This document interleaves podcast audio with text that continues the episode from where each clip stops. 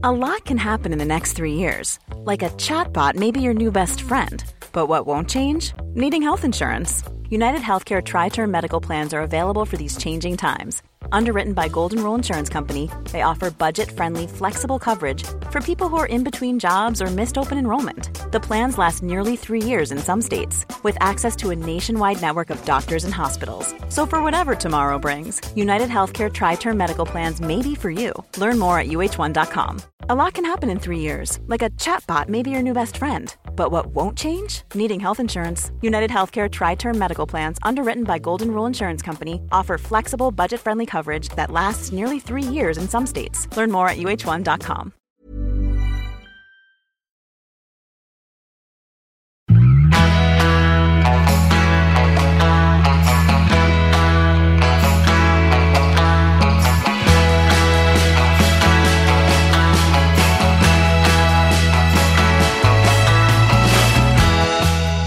Ni lyssnar på ett sprillans färskt avsnitt av Träningspodden. Jag heter Jessica Almenäs. På andra sidan har ni Lovisa Lofsan Sandström. Och jag kan ju bara säga det, Lovisa, att här där jag är slutar det aldrig snöa. Alltså det har snöat i ett dygn nu. Jag, jag skämtar inte. Jag har inte sett så här mycket snö sedan jag var liten och bodde i Jokkmokk. Det är bisarrt mycket snö i Stockholm. Ja, för mig som befinner mig nere på Kanarieöarna kan jag säga att mitt Facebookflöde och Instagramflöde, det är kontrasternas dag, måste jag säga. Jag såg att du skrev, nu är det många som kommer att avfölja när du la ut en härlig bikinibild. Och man kände ju nästan lite så. Jag satt och vägde liksom så här, ska jag, ska jag inte, ska jag, ska jag inte. Äh, hon får vara kvar. Ja.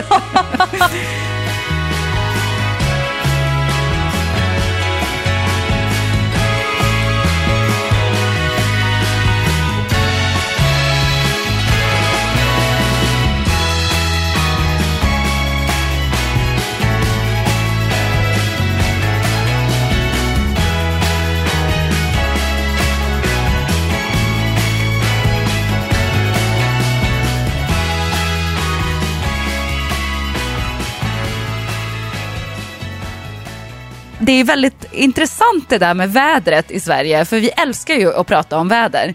Så så fort det händer någonting som är lite extremt rent vädermässigt. Det kan ju vara bra eller dåligt. Om det nu är mycket snö eller att det är jättehärligt sommarväder och soligt och sådär. Då svämmar ju sociala medier över av väderbilder och folk som säger ungefär samma sak. Det är ganska, det är rätt kul det där ändå. Ja, men folk försöker få ta den perfekta bilden ut från fönstret för att illustrera och verkligen visa hur mycket snö det är. Men jag menar, kommer det tjugo snöbilder i, ett, i ett, liksom en följd på Instagram? Ja, den ena sticker ju inte ut med den andra. Vi har fattat att det är mycket snö. Ja, men ändå så faller man ju in i det där. Man tänker så här, jag har ändå något unikt att komma med.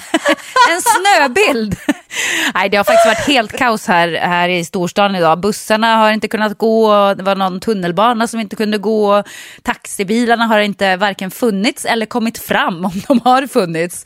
Så att folk, vad jag läste i tidningarna, så lämnade folk sina bilar och gick in mot stan istället. För man kom ingen vart, det var helt hopplöst. Ja.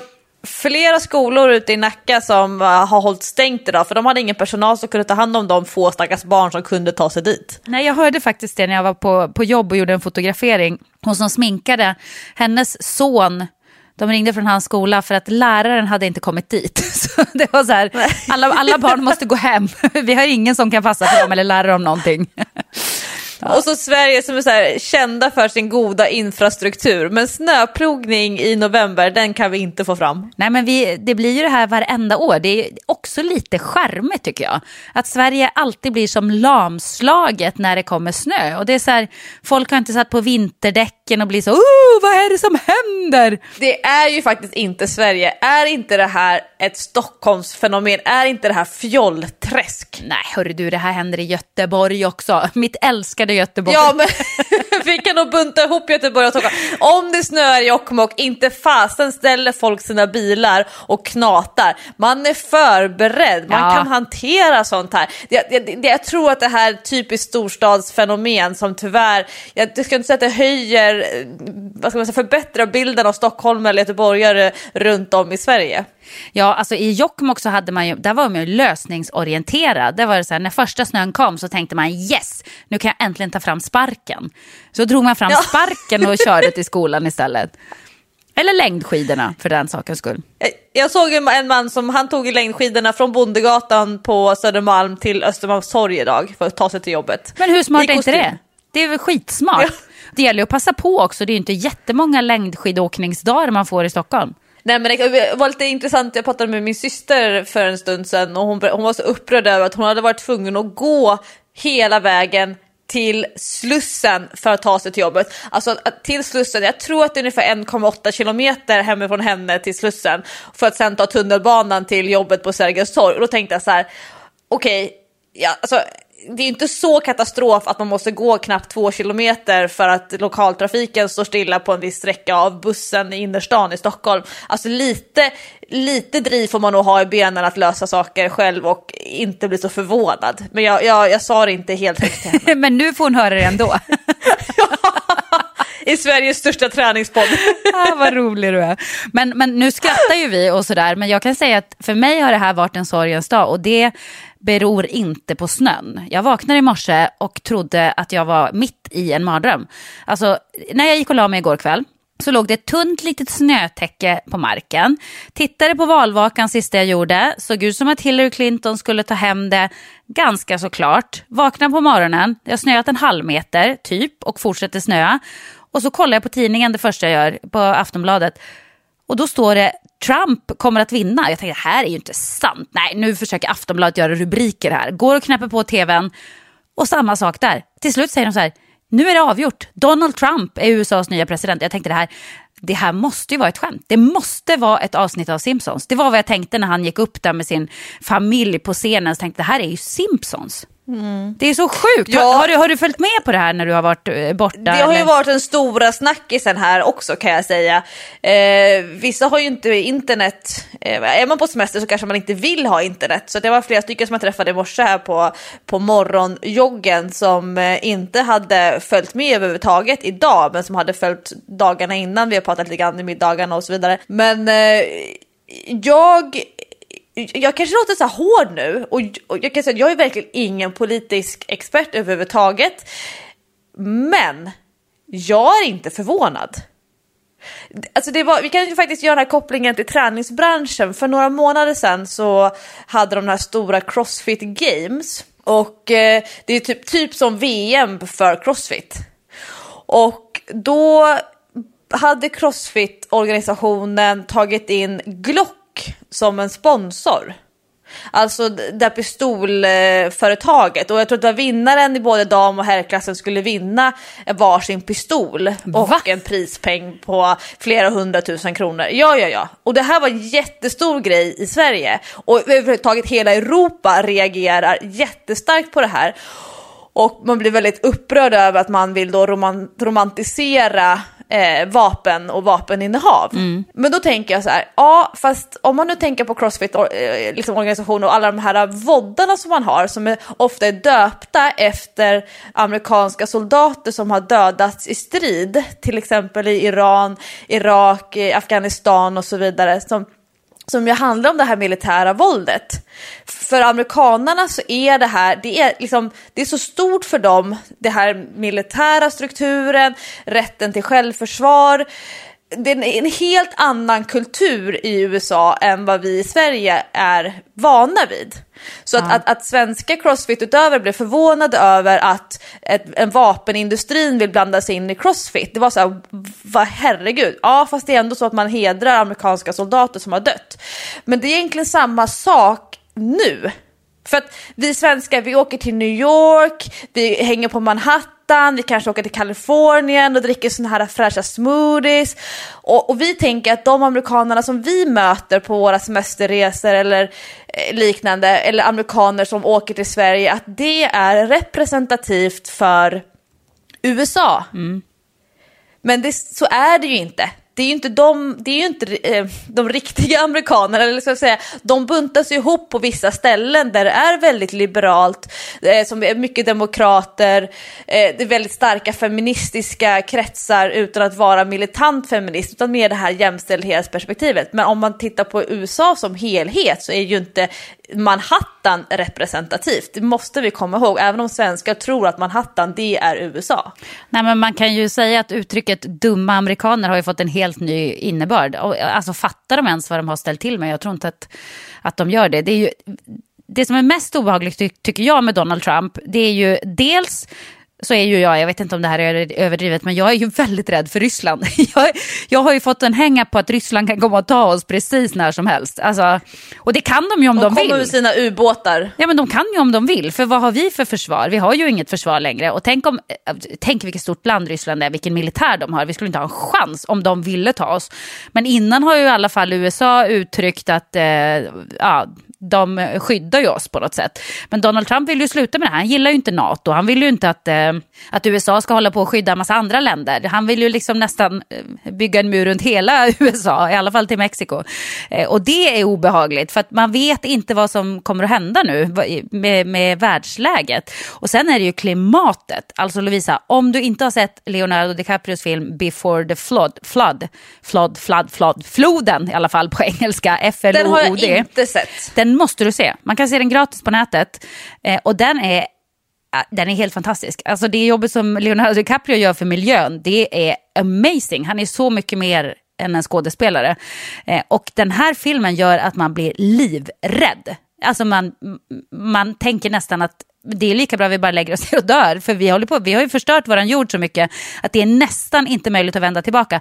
Men det finns ju fortfarande en liten chans. Problemet är ju bara att Donald Trump då, en av världens mäktigaste människor i januari, från och med januari.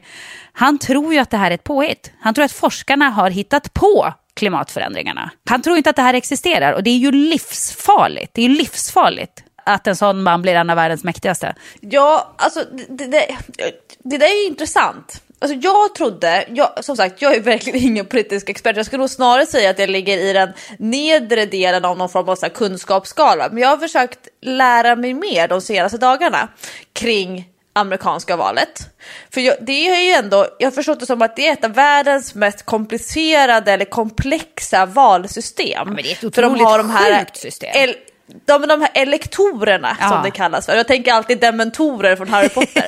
Men de här elektorerna. Och som jag har förstått det så, amerikanska folket röstar ju inte på vem som ska bli president, utan de röstar ju på demokrater eller republikaner. Och som, sen, som det då kopplas ihop med de här elektorerna. Och de här elektorerna, de behöver inte rösta på sin egen representant. En demokratisk elektor kan rösta på Trump. Mm-hmm. Ja, just det. Det är liksom väldigt många led bort. Och det tror jag att många... Det är just det här med att, ja, man, röstar, att man, man röstar på Trump för att man inte tycker om Hillary. Ja, det stämmer ju inte, för att de flesta amerikaner, de identifierar sig inte med presidenten, utan de är anta, antagligen, eller, nej, antingen demokrater eller republikaner. Och man röstar hellre på republikaner och ser till att Trump blir president än identifierar sig som en demokrat. Så att det är ju stor skillnad emot i Sverige där man t- mer tänker att man gillar personen. Men, men i U S A är det så många steg emellan, så det finns inte den här direkta kopplingen som jag i alla fall upplever att man i Sverige förenklar saker och ting i media, eh, om man inte gör de här långa djupdykningarna och förklarar hur det egentligen hänger ihop. Men det är just det här att man, t- att man tror att man röstar på en person, men så är det faktiskt inte. Men det, det är ju lite grann konstigt system de har, för att till exempel nu så fick ju Hillary Clinton fler röster än Trump, men hon förlorar ändå. Och det är ju något som är lite sjukt med det. det Det är ju liksom demokrati, men ändå inte på något sätt. Om, om merparten ändå vill ha henne och Trump ändå vinner, så är det ju något konstigt med det. Men vet du vad jag tror? Jag tror ju, nu sticker jag ut hakan lite här. Jag tror att om Hillary Clinton hade varit man, så hade Hillary Clinton vunnit en jordskredsseger. Jag tror, precis som du säger, att eh, den genomsnittliga amerikanen, det är ju inte snubben vi träffar på Manhattan eller dricker smoothies med i Kalifornien, utan den genomsnittliga amerikanen tror jag fortfarande nu ska jag inte dra alla över en kam, jag tror många fortfarande tycker att det är fel att, det, att en kvinna ska vara eh, mäktigast i landet och sitta på den positionen. Absolut. Som president. Det var, jag pratade med någon idag som sa att han hade läst någonstans att tjugo procent kan, eh, av amerikanerna hade svarat i någon undersökning att de kunde absolut inte tänka sig att ha en kvinna som president. Så att jag tror det låg ju henne i fatet, hennes kön framförallt faktiskt. Jag tyckte det var så intressant, en kompis till mig som hade eh, skrivit på Facebook en dialog med sitt barn som eh, handlade typ om att eh, eh, vadå, vill amerikanerna inte ha en kvinnlig president, hade det lilla barnet sagt. Nej, exakt. De, de tror inte att eh, kvinnor kan styra ett land. Och då så säger barnet, gud vad konstiga amerikanerna är. När hade Sverige sin första kvinnliga statsminister? Ja, ja du ser. Och, och det finns ju, det där är, det är tufft. Just det där som jag tänker på med att kvinnor be- bedöms på helt andra kriterier än en man. Mm. Till exempel när det gäller utseende eller när det gäller frisyr, eller att man inte får vara för glad, man får heller inte vara för sur. Eh, att Hillary Clinton har bedömts som, att, som statsledare eller president utifrån hennes förmåga att hålla hennes man trogen i äktenskapet. Alltså det är såna, för mig så perversa aspekter som känns så sjukt förlegade och nästan så att det så här, river bröstkorgen på mig att, en, att man kan klandra liksom vissa afrikanska eller andra länder där man tycker att det finns en förlegad kvinnosyn. Men jag kan ju säga att den är väl lika rutten även i, i västra delen av världen. Mm. Nej, det, det, det är hemskt faktiskt. Det är en sorglig dag för världen helt enkelt. Men som president Obama sa, han var ju ganska så diplomatisk när han höll sitt tal, så sa han ju att vad som än händer så kommer solen att gå upp imorgon också. Så, så är det ju. Livet går ju vidare på något sätt, men ja, det känns som det blir en orolig tid i världen framöver. Både du och jag är såna serietorskar ju. Ja, verkligen. Och, och, och vi har ju sett House of Cards. Men jag har ju inte sett den ännu. Jag har ju, började ju på den, men så fastnar inte riktigt. Och så liksom avbröt jag. Ja, men jag kanske ska ta men upp det igen. Inte, det jag har lärt mig av House of Cards, det är att presidenten, den har inte särskilt mycket riktig makt. Alltså det finns väldigt många människor som ska tycka och tänka och ha sitt sagt innan presidenten får agera. Och det är knappt så att presidenten agerar. Så jag tror ju att det här är en väldigt lång process. Om man tittar på vad Obama lyckades få igenom i alla instanser under åtta år, mm. så är det inte så många stora grejer. De han gjorde var jätteviktiga och bra, och de kommer säkert tas bort nu under kommande tiden. Men det, det ska tas mycket till för att få igenom de här besluten på alla nivåer. Så förhoppningsvis så hinner inte Trump göra så mycket kris och dåligheter under de här fyra åren. Men jag är bra på att tänka positivt, så att jag liksom försöker så här greppa nu efter små positiva liksom, halmstrån här för att hålla mig glad igenom några år till. Ja, vi får eh, kämpa på helt enkelt, och sen har vi om några år ett eh, eget val här som man aldrig vet hur det kan sluta. Men man kan ju hoppas att, att människan lär sig någonting helt enkelt. Ja, det var, väl, det var ju några stycken som gratulerade Trump och tyckte att det här var det bästa som kunde hända. Några svenska eh, politiskt aktiva personer. Så får vi se om de, om de får samma framgångar i svenska valet. Men eh, om vi nu lämnar valet en liten stund, även om det är svårt, för det här är snurrat i mitt huvud hela dagen alltså. Jag är nog inte den enda. Det har, ju, det har man ju också sett på sociala medier. Det har du väl inte missat heller? Snö och Trump. Ja, snö och Trump. Det är den eh, nionde november tjugohundrasexton helt enkelt. Men vi skulle prata lite grann om sömn idag. Men ja, jag satt och skrev lite lista på lite ämnen till träningspodden, sånt som jag har gått runt och reflekterat över de senaste dagarna. Och egentligen så, det bottnade nog i att jag två veckor på väldigt kort tid har lämnat min vardag. Och när jag lämnar min vardag, där man bryter mönster, man är på en annan plats, då liksom öppnar det upp sig nya möjligheter. Och det är att jag har sovit väldigt mycket på dagtid. Alltså jag har haft mina morgonpass, där jag har varit på träningsresa, och sen har jag haft ett eftermiddagspass också. Kanske haft några timmar med datorn mitt på dagen, men sen har jag haft en liten lucka där jag faktiskt har liksom bäddat ner mig i min hotellsäng. Alltså hotellsängar kan ju vara Guds gåva. Ah, oh, bästa jag vet. Och jag brukar då ta av mig alla kläderna, så det är också så här att man liksom kryper ner i helt nya lakan och in, helt naken. Ja, men det är det jätteskönt. Nej, men det är så skönt. Jag är ju riktigt nakenfis kan jag säga. Ja, men det jag, jag älskar ju att vara naken. Jag tycker det är jätteskönt att vara naken. Folk fattar inte det så här. Poj- mina pojkvänner som jag alltid haft, de, de tycker det är jättekonstigt att man vill gå runt utan trosor. De bara, men det är ju äk- obehagligt. Det är obehagligt att gå runt helt naken.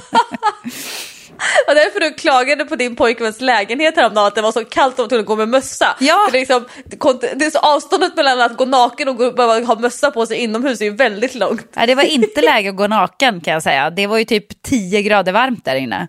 Fy sjutton. Ja, men jag brukar hänga på den här stör ej-skylten på dörren på hotellrummet och sen så tar jag av mig kläder så kryper jag ner eh, under mina då, sval. Och tar man lite tunnare täcke om man ens har täcke, för det behöver man ju inte när man är liksom nere i, i, i syden, i södern.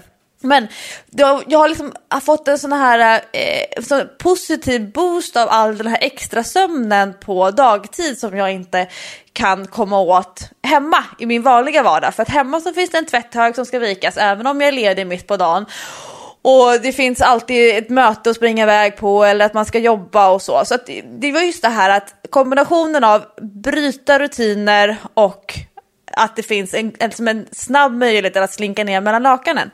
Och jag har upplevt en sån enorm skillnad. Dels i mitt eget humör, men också i energi, i kreativitet, i, i glädje, i, i uthållighet under kvällen, koncentration. Det är så extremt många sidor och förmågor hos mig som jag har liksom känt så här, åh herregud, vad, vilken skillnad det är att vara utvilad. Ja.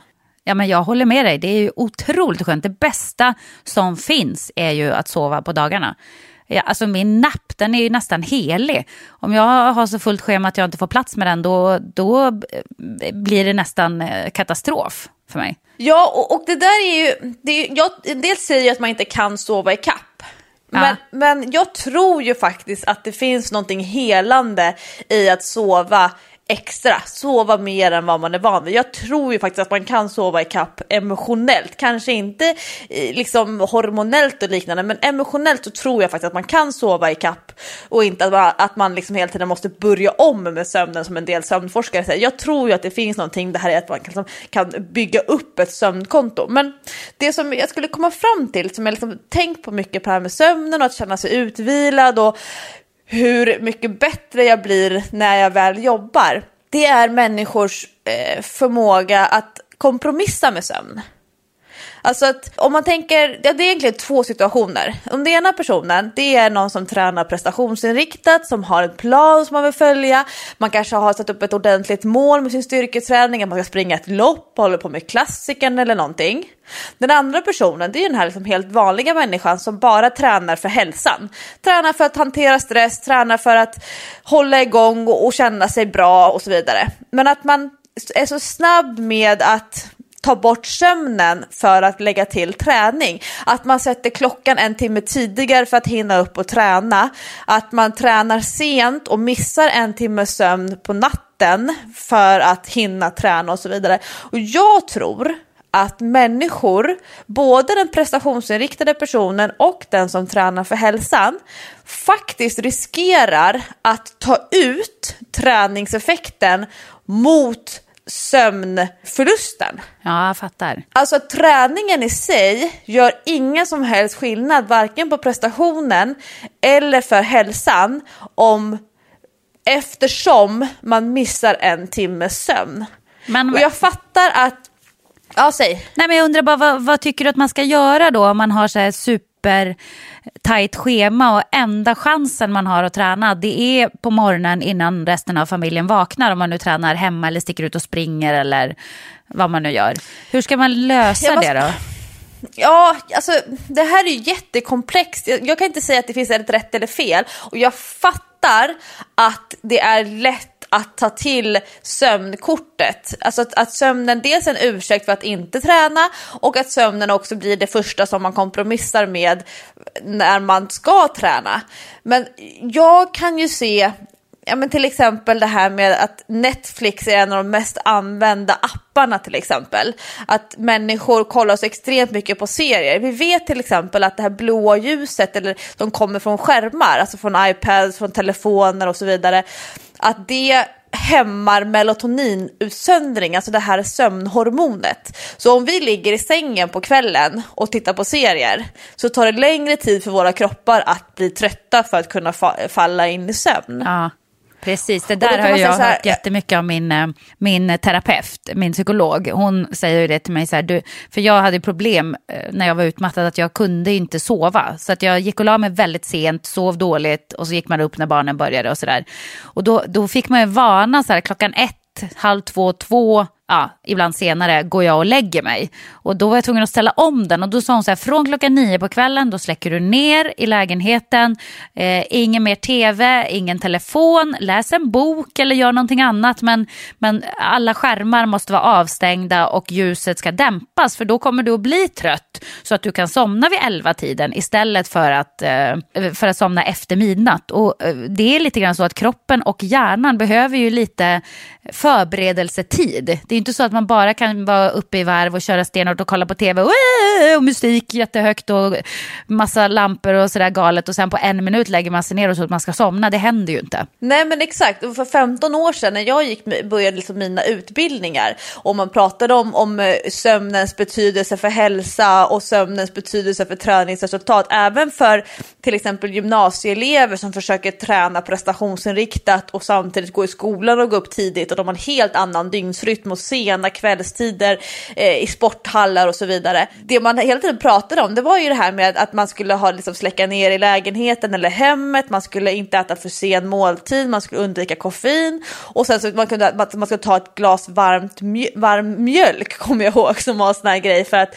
liksom lugna ner kroppen. Och då hade man ju inte de här skärmarna på samma sätt. Det är klart man hade en tv och det fanns tv i sovrummen, men det var inte det var inte på samma sätt så nära hela tiden och att det fanns en, ett utbyte och en dialog, att man ligger på Instagram och Facebook och tänker och bläddrar i flöden och så vidare, hela det här informationsflödet. Ah. Och, och det som, än en gång, jag fattar att det här är svårt, jag förstår att man vill träna, men jag tror inte att sömnen är det första man ska kompromissa med när man vill komma upp. Till exempel, jag brukar alltid säga att, att försöka komma upp i tre träningspass i veckan, det är ju liksom, det är, det är ju liksom drömmen för mig som coach, om jag ser att en person kan lägga tre pass i veckan. Ja. Men ett sån enkel grej som att de flesta är ju lediga två dagar i veckan. De alla är inte lediga lördag söndag, så lever ju vi ju inte. Men, men att det finns två dagar i veckan när man inte måste jobba, att man kanske tränar de dagarna, att man inte försöker träna då för sent på vardagarna, eller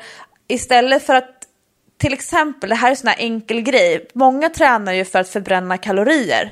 Alltså att man vill reglera kaloriförbrukning. Men då vet jag till exempel att om man tränar bort hundrafemtio kalorier på morgonen i vardagsrummet, eller att man ger sig ut på en powerwalk, om syftet är att förbränna kalorier, så kan jag säga att det är nästan lättare att förbränna hundrafemtio kalorier extra under dagen av att röra på sig mer än den höga tröskeln att sätta klockan på ringning klockan fem, ta på sig kläder, det är minusgrader ute, ut och pulsa för att bränna hundrafemtio kalorier. Visst, det kan vara en jätteskön start på dagen, men många tror att det är den stora uppoffringen. Ju jobbigare någonting är, ju större tillfredsställelse och desto bättre är det.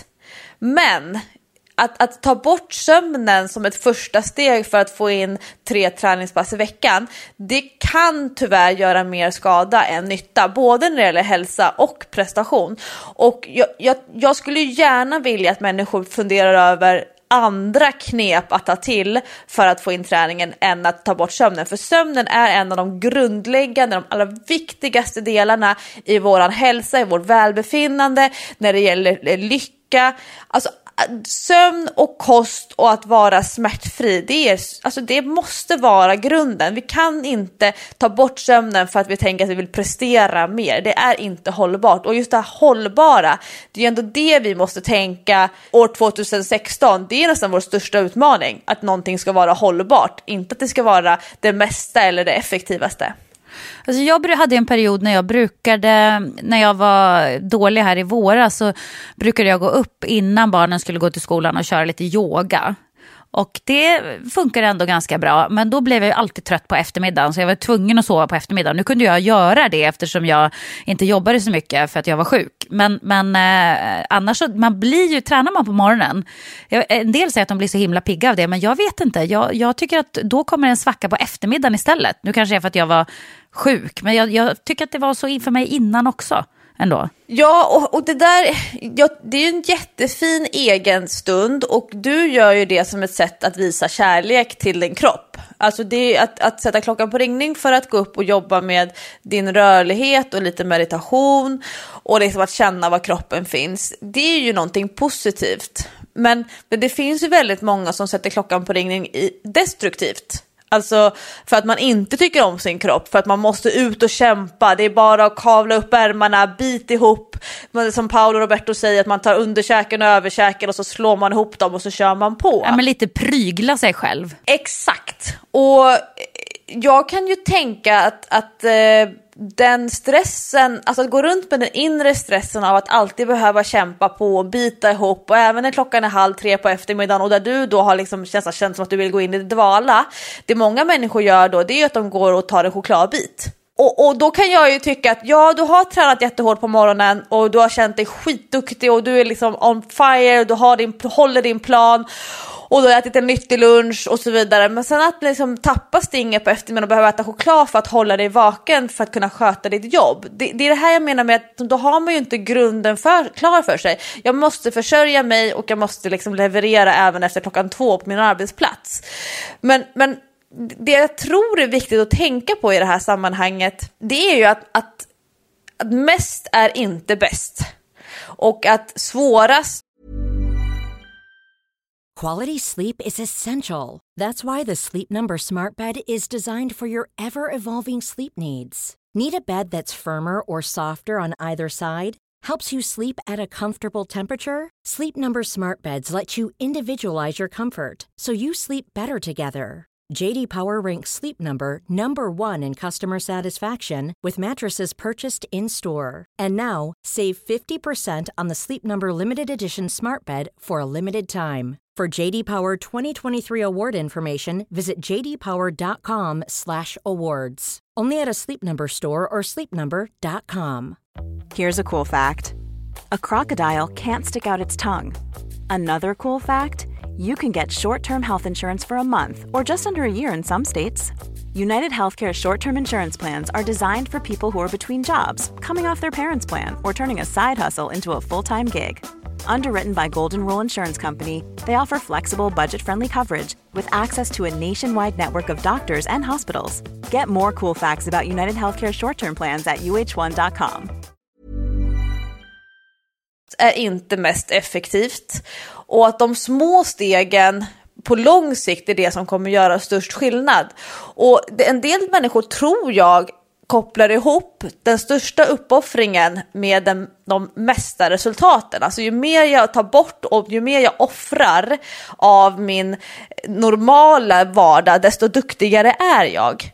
Eh, alltså att jag är duktig om jag inte äter något som helst socker. Jag är duktig om jag inte dricker någon som helst alkohol. Jag är duktig om jag inte det här och inte det här och så vidare. Nej, det är inte det att vara duktig. Det här duktighetssyndromet ligger inte i att avstå saker, utan det är ju att kunna göra lite grann hela tiden balanserat. Och jag tror att väldigt många behöver ju höra en annan person som kommer och säger, vet du vad, det är good enough. Det, det är lagom, du behöver inte sätta klockan på ringning. Du kommer inte springa snabbare på sikt av det här träningspasset. Du, du kommer inte få bättre hjärt- och kärlvärden. Visst, du kanske känner dig duktig just nu, men din kropp behöver sömnen, din kropp behöver återhämtningen. Och klart, sover du åtta timmar varje natt, då är det klart du kan sätta klockan på ringen och gå upp och träna istället för att sova nio timmar. Men jag vet att människor ligger inte på åtta timmar per natt, bokstavligt talat, utan det är närmare sex. Och vi vet att människor med sömnbrist bo, bo, redan första dagen får en sämre koncentrationsförmåga, man får sämre kognitiv förmåga, man eh, blir, eh, kan lättare bli deppig, man gör sämre beslut. Alltså det finns så många kortsiktiga effekter av sömnbrist som på lång sikt kan vara katastrofala. Till exempel att man går in i väggen. Ja, som jag gjorde.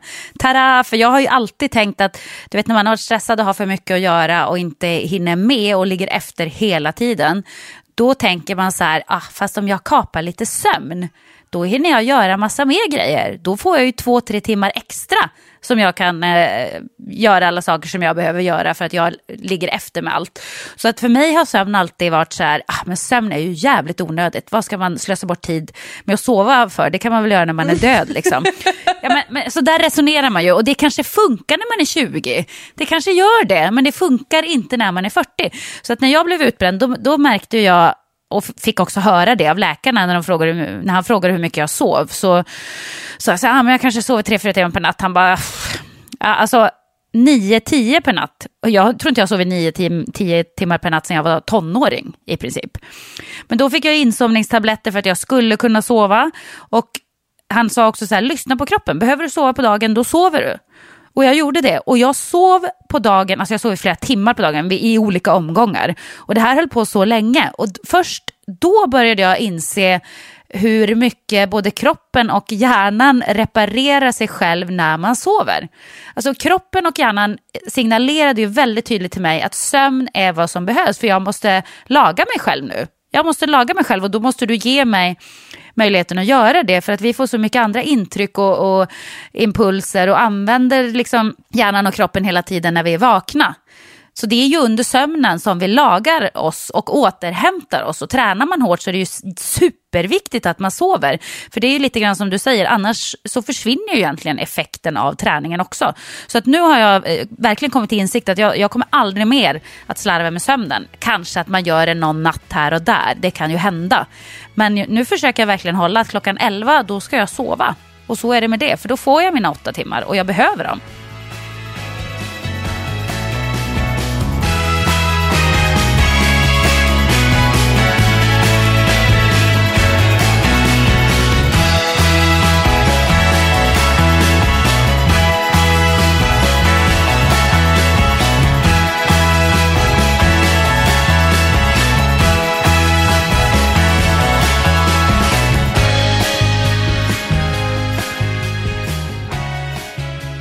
Jag läser ju alltid in så mycket mer i när du berättar, eller när jag lyssnar på en klient, eller jag läser våra klienter som sitter och skriver mycket åt oss. Ofta när man skriver så kan man ju, man, man behöver ju inte ta ansvar för reaktionen hos den andra personen. Många, när man berättar saker för någon annan, då, då blir det ju, då, då är man ju beredd på hur den ska reagera, ansiktsmimiken, ansiktsspråket, man får blickar tillbaka. Men när människor skriver, det tänker jag ofta på när du och jag får frågor i träningspodden, då, då kan man ju liksom skala av sig, det är liksom, det är liksom, man behöver inte lägga så mycket värdering i det, att det blir lite mer så här pang på.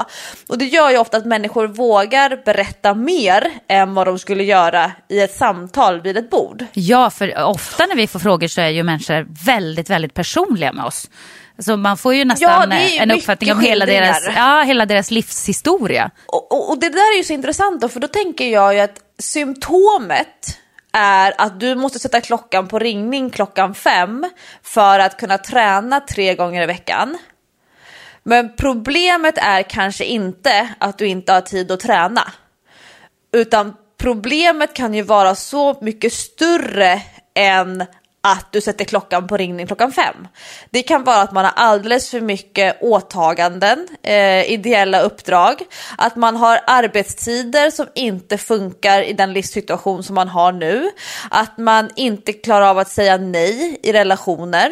Att man har försatt sig i situationer som man inte orkar upprätthålla. Att det här inte är hållbart.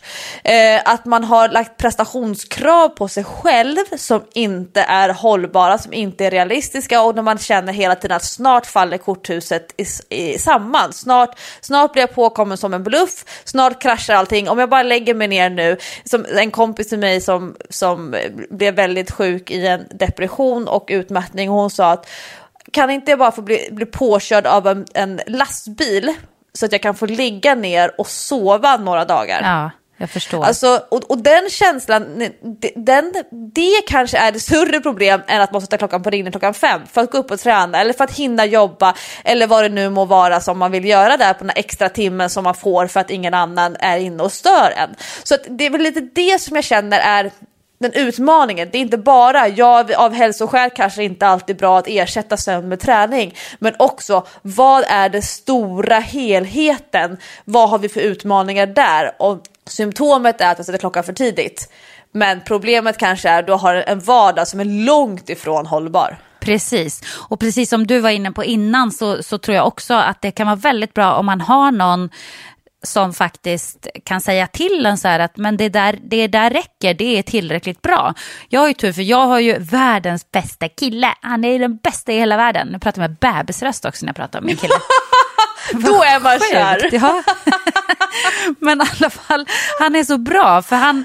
Och, och alla sådana saker är så självklara för honom. Att när han säger saker till mig så är det så här att ja men varför tänkte jag inte så? Det här är ju helt givet. Som jag har haft en månad nu när jag har haft ganska mycket att göra. Ganska stressigt och, och jobbat mycket. Och mycket så här småplotter som tar tid. Bokad kalender. Och så har jag klagat till honom och sagt jag hinner inte träna. Och jag har, det är så stressigt idag för jag måste finna träningspass också. Och då sa han till mig så här, men du, skit i träningen om du inte har tid. Det är väl inte hela världen om du inte tränar speciellt mycket på en månad. Det gör väl ingenting. Det förändrar ju ingenting i det stora hela. Så det är ju inte så att du kommer att förlora all din, din form och din kondition för att du inte tränar ordentligt på en månad. Ta det lugnt med träningen om du inte hinner. Och då känner jag så här, ja. Men det är ju helt givet. Varför ska träningen bli ytterligare ett stressmoment i min vardag? Jag trodde jag hade lärt mig någonting från när jag var sjuk. Och istället för att liksom försöka trycka in det så, så får jag tänka så här, ah, okej, okay, nu ser det ut så här att jag hinner inte just nu. Och då får det vara så. Och det är okej. Okay. För nästa månad, då kanske jag inte alls har speciellt mycket att göra. Då kanske jag hinner träna två pass om dagen. Ja, för det där är ju intressant med den här dubbla bestraffningen. Ja, jag tränar inte. Det är ett beslut. Men om jag dessutom går runt varje dag och är irriterad eller stressad av att jag inte tränar, mm. eller över att jag inte tränar, då blir det ju liksom dubbelt upp i negativ energi. Istället för att bestämma, nej men jag, jag hinner inte träna just nu. Och så får det vara så, istället för att varje dag går runt och älta det beslutet. Och det tror jag många gör. Att man faktiskt går runt och hela tiden är lite, lite stingslig mot sig själv över att man valde att inte träna. Exakt så har det varit för mig. Lite irriterad och när man lägger sig känner man ändå lite så här, fan, jag är inte riktigt nöjd med dagen för jag hann inte träna och jag skulle träna. Och det är ju så himla dumt, för då påverkar det ju inte bara kroppen att jag inte hann träna, utan det gör ju också att jag blir irriterad och stressad och kanske sover lite sämre och så vidare och så vidare. Mm. Det tyckte jag var viktigt när vi skrev vår nya bok, eh, Stora träningsboken för kvinnor, som faktiskt i just den här liksom, pratande minuten håller på att skickas ut till alla som har beställt den via Bokus, såg jag på nätet. Ja, och jag tror att man nu kan springa in i bokhandeln och köpa den om man blir sugen.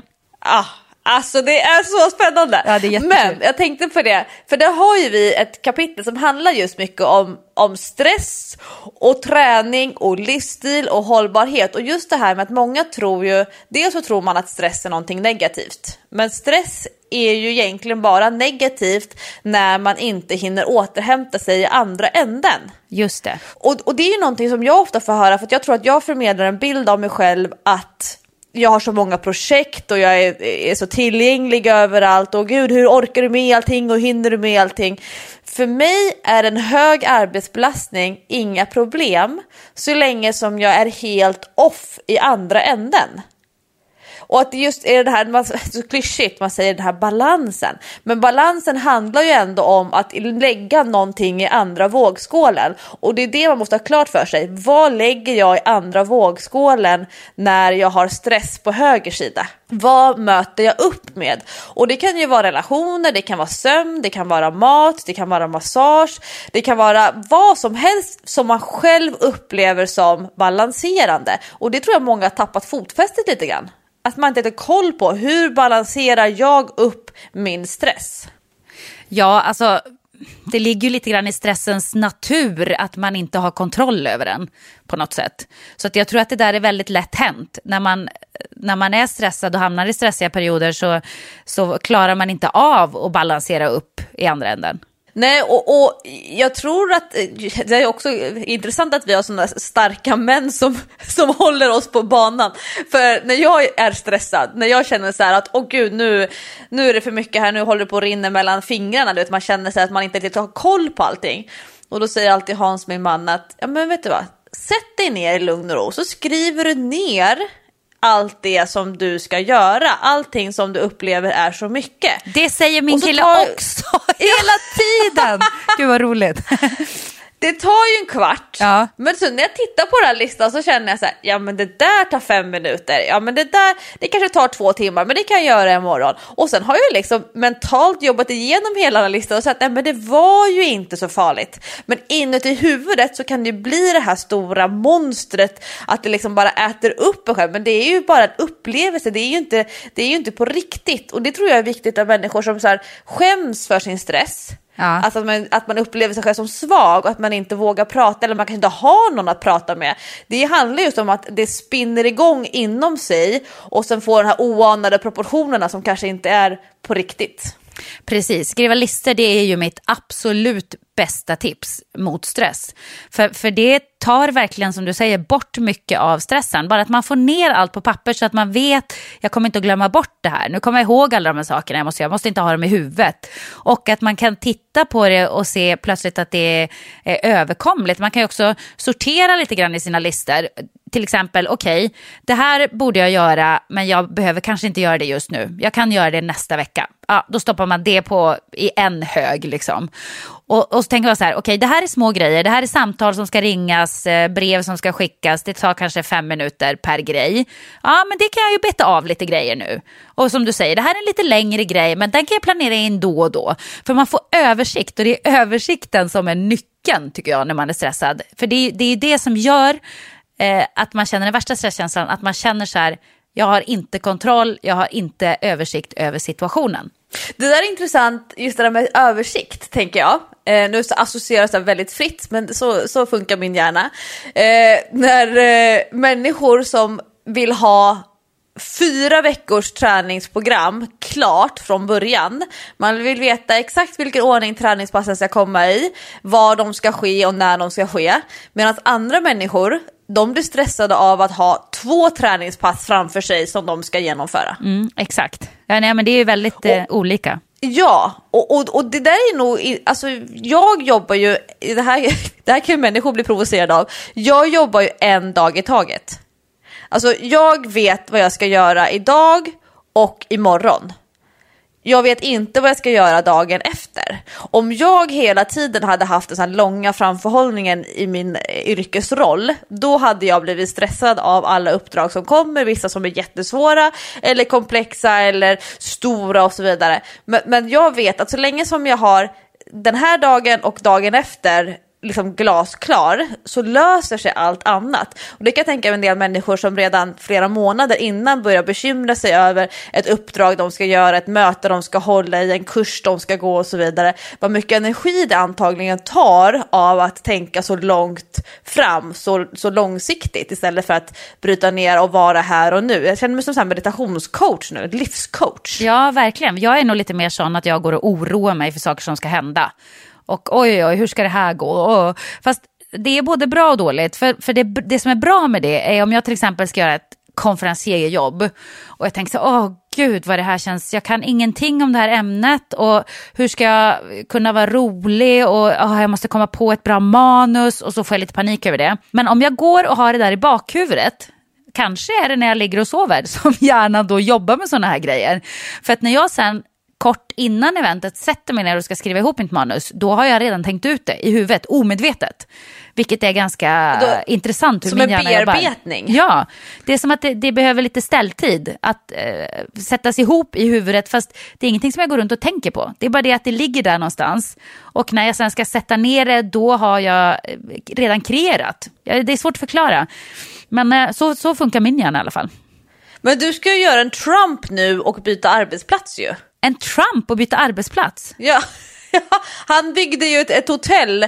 Jag vet inte om det var bara rykten, men det var, sades ju att han hade byggt eller köpt ett hotell precis bredvid Vita huset redan innan eh, valet nu. Men du ska ju by- han byter ju arbetsplats nu från eh, sitt kontor, och nu ska ju han in i Vita huset, och du ska ju också byta arbetsplats. Ja. Har du liksom hunnit ställa in dig nu då på det? Ja, gud ja, men jag har ju också, även där har jag ju haft ganska lång ställtid. För, för jag har ju sagt det förut att jag funderade ju väldigt länge innan jag tog steget. Så att när jag väl bestämde ja. mig, då fanns det ingen tvekan kvar. För det hade funnits mycket tvekan innan. Och så här, ska jag göra så eller ska jag inte? Eller ska jag eller ska jag inte?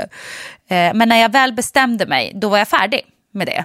Och det, det är ganska sjukt, för då har det gått fint att lämna allt det där bakom sig på något sätt. Det är som att... Eh, Det är som att jag sörjde klart innan jag bestämde mig på något sätt. Men har du rensat ditt eh, skrivbord på, på fyran? Har jag, jag har aldrig haft något skrivbord på fyran. Eller jag har haft ett skrivbord som jag har delat med, med de andra söndagsprogramledarna, Ebba och Tilde och sådär. Så att jag har ju aldrig haft några grejer där. Så att det var inte så mycket att rensa. Men, eh, men, men det, det där är ändå ganska typiskt för mig. När jag, när jag verkligen tar ett beslut, då...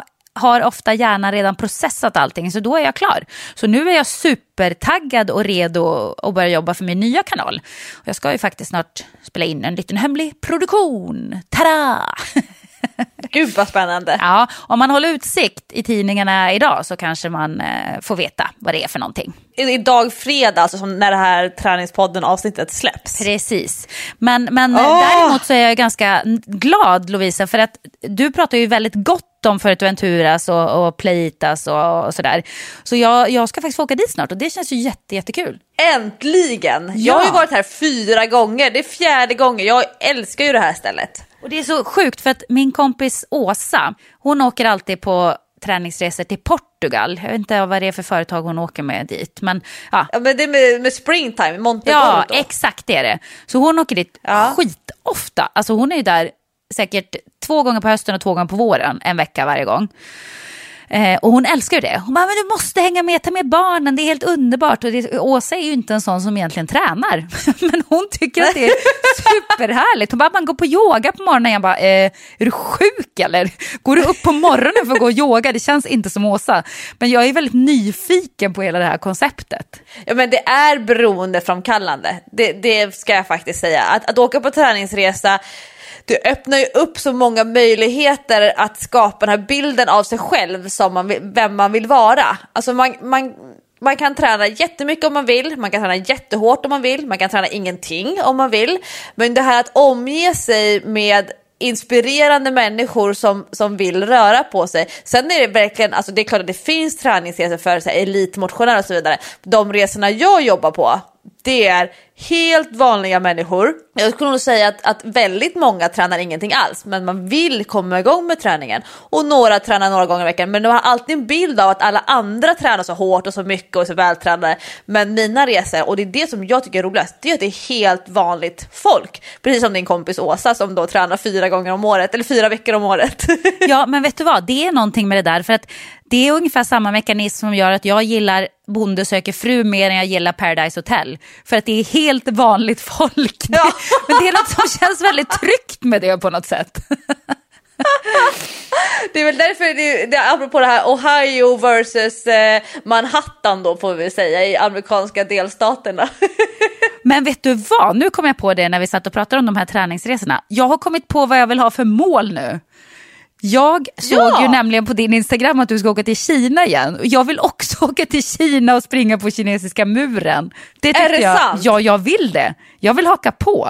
Alltså det vore ju fantastiskt. Jag tror inte att jag kommer att kunna springa ikapp dina små korta ben där när du racer upp för trapporna. med, med, med mina älgben liksom kommer därefter. Men, men jag skulle gärna vilja göra det alltså. Så att eh, om du har platser över så hakar jag på. Ja ah, men gud, det här måste jag fixa. Jag ska göra en gruppresa som, med just ett, ett gäng som vill springa. Man, kan, man behöver ju inte springa det här extremt långa fyrtiotvå kilometer. Det finns ju korta åtta kilometer och tjugoett kilometer. Men det som är kul med den här typen av lopp, det här får vi se om du klarar av, Jessica. Det ju kallas ju för så här, Adventure Marathon. Ja. Alltså det, det är ju ingen som persar på en sån här bana. Utan det här springer man för att det är nice. Ja, alltså om jag skulle ha som mål att persa på Kinesiska muren, då får du ju lägga in mig på akutpsyk. För att då är det något som inte är riktigt som det ska liksom. Då är det verkligen något som är fel. Ja. Så, så, nej, så men, jag, och, nej, det håller jag mig borta ifrån helt enkelt.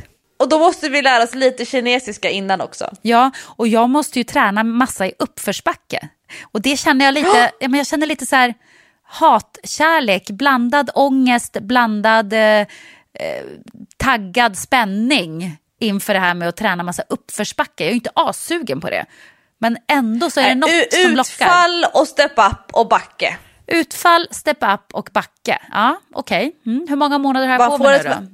Ja, det är i mitten på maj tjugohundrasjutton. Men du vet, rumpan, den liksom lyfter sig en halv meter, så stannar den kvar och sitter liksom stenhårt fast där för att man kör så mycket sån typ av träning. Det är väldigt bra för självförtroendet och fåfängan. Ja, men jag tänker att jag kanske kommer få en Kardashian-rumpa bara av loppet. När loppet är klart så åker jag hem som Kim Kardashian. Woohoo! Du får beställa en extra flygstol för att få plats i bredd.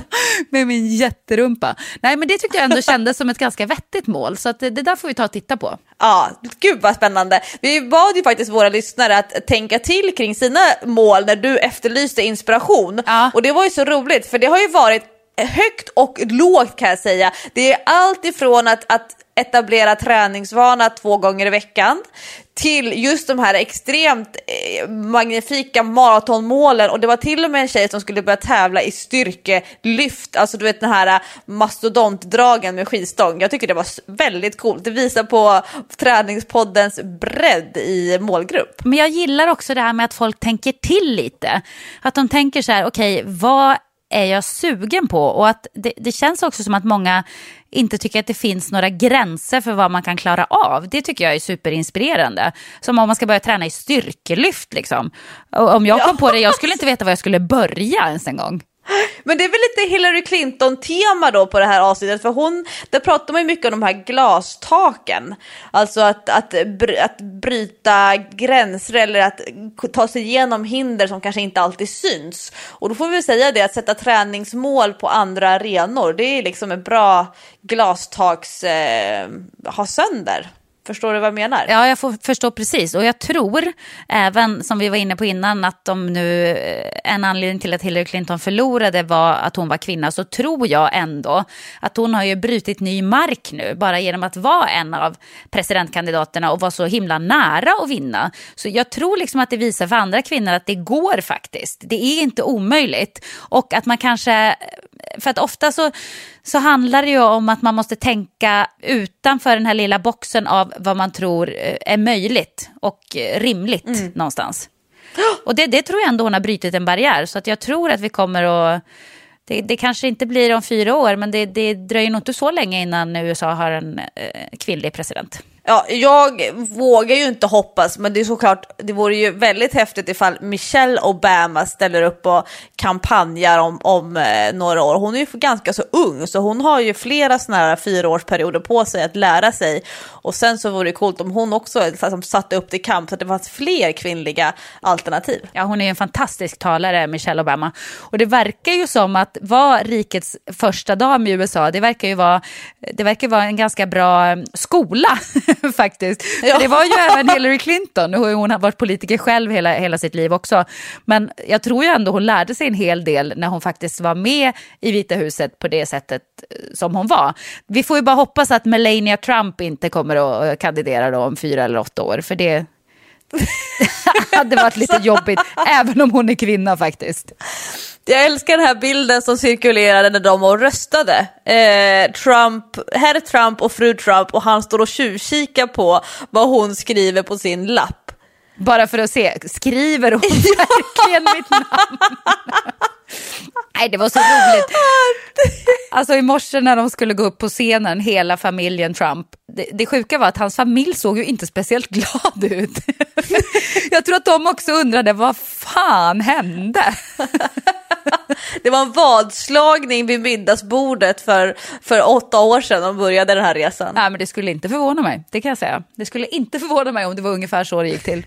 Ja, nej, usch, det är nästan som man inte kan skoja om det. Fast det är väl så att humor tar en igenom kriser. Ja, man, man måste ju skoja om det helt enkelt. För annars så kan vi lika gärna gå och lägga oss under all snö som har kommit hit till Stockholm och inte kliva upp igen liksom. Nej, vi måste gå vidare, vi ska kämpa upp till kamp. Michelle Obama eller Hillary Clinton, vi, vi hoppas på en, en ny stark kvinnlig presidentkandidat om fyra år. Men du, hinner vi göra high five på flygplatsen, eller vad tror du? Ja, men det hoppas jag. Om inte annat så ska jag lämna en luftmadrass till dig här i, i poolen som jag har. Vi har. För första gången bor vi i villa. Vi har bott på hotellrum och vi har bott i lägenhet här på Playitas. Och nu bor vi i villa. Och jag har köpt luftmadrass, så den ska jag lo- lämna till dig så du kan liksom ta ett hopp ut från terrassen och landa på en sån här härlig, extra fluffig luftmadrass. Så du ska få ligga här och bara gotta i dig och lapa i dig sol. Åh, vad härligt. Jag ser fram emot det. Men först så ska jag få mina åtta timmars sömn här i natt i alla fall. Ja. Temat för veckans träningspodden, det är, kan vi säga, dels glastaken och det här med att bryta nya marker, och med sömnen. Kompromissa inte med sömnen som första steg när du vill öka träningsdosen. Det kanske finns någonting annat man kan välja bort innan man tar bort sin sjätte eller sjunde sömntimme. Precis. Och skriv listor för att hantera stressen. Det är ju extra viktigt så här i juletiden när man nästan stressar ihjäl sig. Och sätt upp ett kul mål med en träning. Jag ska försöka i alla fall att få plats på den här resan som Lovisa ska göra till Kinesiska muren. Jätteroligt. Och vi kan säga, gå in på eran podcast-app och så kan man sätta betyg på träningspodden. Man kan sätta fem stjärnor och man kan skriva en liten kul recension om du tycker att träningspodden är en riktigt bra kanal för inspiration till all typ av träning. Du, jag måste bara fråga innan vi slutar. Det är många som frågar varför vi inte finns på Spotify längre. Är det löst eller? För vi ska ju finnas på Spotify. Ja, det här vet jag. Det är, det är något tekniskt fel och träningspodden har ju funnits på Spotify. Men jag, jag vet att det som kallas för Libsyn, som är den här konstiga koden där alla, där alla poddarna ligger, de håller på att felsöka. Men vi kan säga så här, vi skriver på Facebook och vi skriver på Instagram när problemet är löst. Men träningspodden kan man ju lyssna i på väldigt många andra ställen. Jag tror att det finns på Acast, i podcastappen, både på i Android kan man söka på podcast och på podcast i iPhone. Och jag tror också man kan lyssna på Acasts hemsida om man vill lyssna från datorn. Så det finns ju väldigt många andra ställen. Man behöver ju inte bli utan träningspodden på grund av att Spotify inte funkar. Precis, men vi informerar er i alla fall när den är tillbaka där. Och tills dess så får ni yes. köra hårt. Ut och pulsa i snön bara. Ja, eller eh, häng på i öknen på Playitas. Ha en trevlig helg. Hej hej! Puss puss!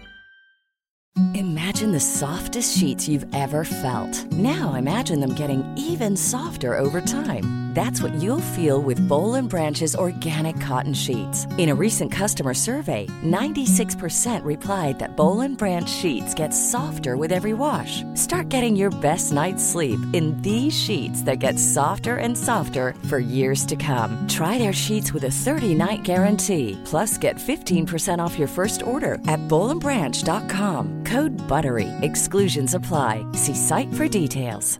When it comes to your finances, you think you've done it all. You've saved, you've researched, and you've invested all that you can.